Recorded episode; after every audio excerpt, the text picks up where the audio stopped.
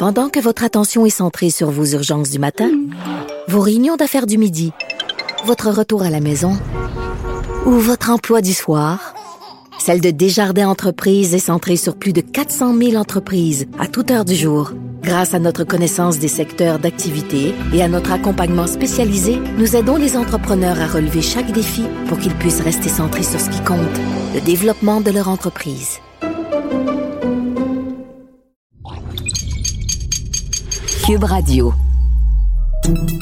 Salut, c'est Charles Dran avec l'équipe dans 5 minutes. On s'intéresse aux sciences, à l'histoire et à l'actualité. Aujourd'hui, on parle d'allaitement, d'allaitement au masculin. L'allaitement euh, a toujours été vu comme une responsabilité féminine. En fait, on s'est jamais posé vraiment la question. Mais oui, c'est la nature qui est fait comme ça. C'est les femmes qui allaitent.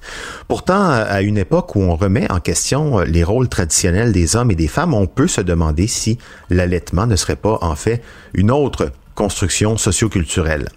Et oui, parce qu'on sait aussi depuis longtemps, on le dit moins, mais on sait depuis longtemps que les hommes sont biologiquement équipés pour allaiter, oui oui, et n'auraient besoin que d'un petit coup de pouce hormonal pour y arriver. Voici Sophie Croteau. La fascination pour l'allaitement par des hommes n'est pas récente. Si la Bible et le Talmud font chacun le récit d'un homme au sein débordant de lait, notre bon vieux Aristote rapportait lui aussi avoir aperçu la même chose à son époque. Des récits d'explorateurs du Nouveau Monde parlent de rencontres avec des tribus aborigènes, du Canada jusqu'au Venezuela, où des hommes avaient pris le relais de l'allaitement après la maladie ou le décès de leur compagne. Plus récemment, l'anthropologue Barry Hewlett a observé un phénomène encore plus surprenant chez les pygmées Aka d'Afrique centrale. Les hommes s'occupaient à 50 de toutes les tâches reliées aux enfants et leur donnaient même le sein, qu'ils produisent du lait ou non, puisque cela les calmait automatiquement. Darwin s'est aussi penché sur ce phénomène, ayant remarqué que les mâles de plusieurs espèces d'animaux produisaient du lait, dont les chats, les chèvres, les cochons d'Inde et les roussettes, un type de chauve-souris frugivore. Selon lui, c'est simplement l'évolution qui a rendu inutile cette fonction chez l'homme, comme les mâles sont portés à fertiliser plusieurs femelles au lieu de s'occuper de la survie de leur descendance. Parce que oui, l'homme est bel et bien équipé pour produire du lait.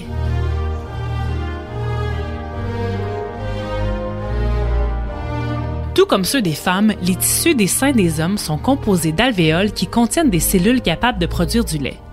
La tétée du mamelon active des mécanorécepteurs qui stimulent à leur tour l'hypophyse, la glande responsable de la lactation. Depuis la découverte en 1933 de la prolactine, qui est l'hormone sécrétée par l'hypophyse, on sait que celle-ci est aussi présente chez les hommes, mais seulement en moins grande quantité.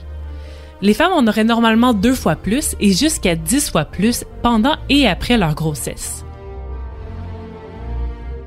Lorsque des hommes subissent des dérèglements hormonaux, comme c'est par exemple le cas avec la cirrhose ou l'hypothyroïdie, ceux-ci commencent parfois à produire spontanément du lait. On a observé le même phénomène chez certains prisonniers des camps de concentration après la Deuxième Guerre mondiale, qui avaient souffert de malnutrition et qui produisirent du lait une fois leur alimentation revenue à la normale. Depuis, quelques expériences ont été faites sur des rats, des singes et même des humains, confirmant qu'une augmentation temporaire de la prolactine permettait bel et bien la production d'un lait tout aussi nutritif que celui des femmes. Quelques effets secondaires ont été observés, comme l'augmentation de la masse des seins, mais rien de dangereux pour la santé. Une femme transgenre a récemment pu allaiter son enfant après avoir pris des hormones juste avant sa naissance, produisant jusqu'à 8 onces de lait par jour, de même qu'un homme transgenre qui avait eu une mastectomie en arrêtant tout simplement de prendre sa testostérone pendant l'allaitement. Toutefois, on sait que si le corps masculin est prêt à allaiter, nos mentalités ne le sont peut-être pas. En 2018, Marie-Claire Springham, étudiante britannique en conception de produits, a développé le prototype d'un kit d'allaitement pour les hommes comprenant un traitement hormonal et une pompe pour le lait.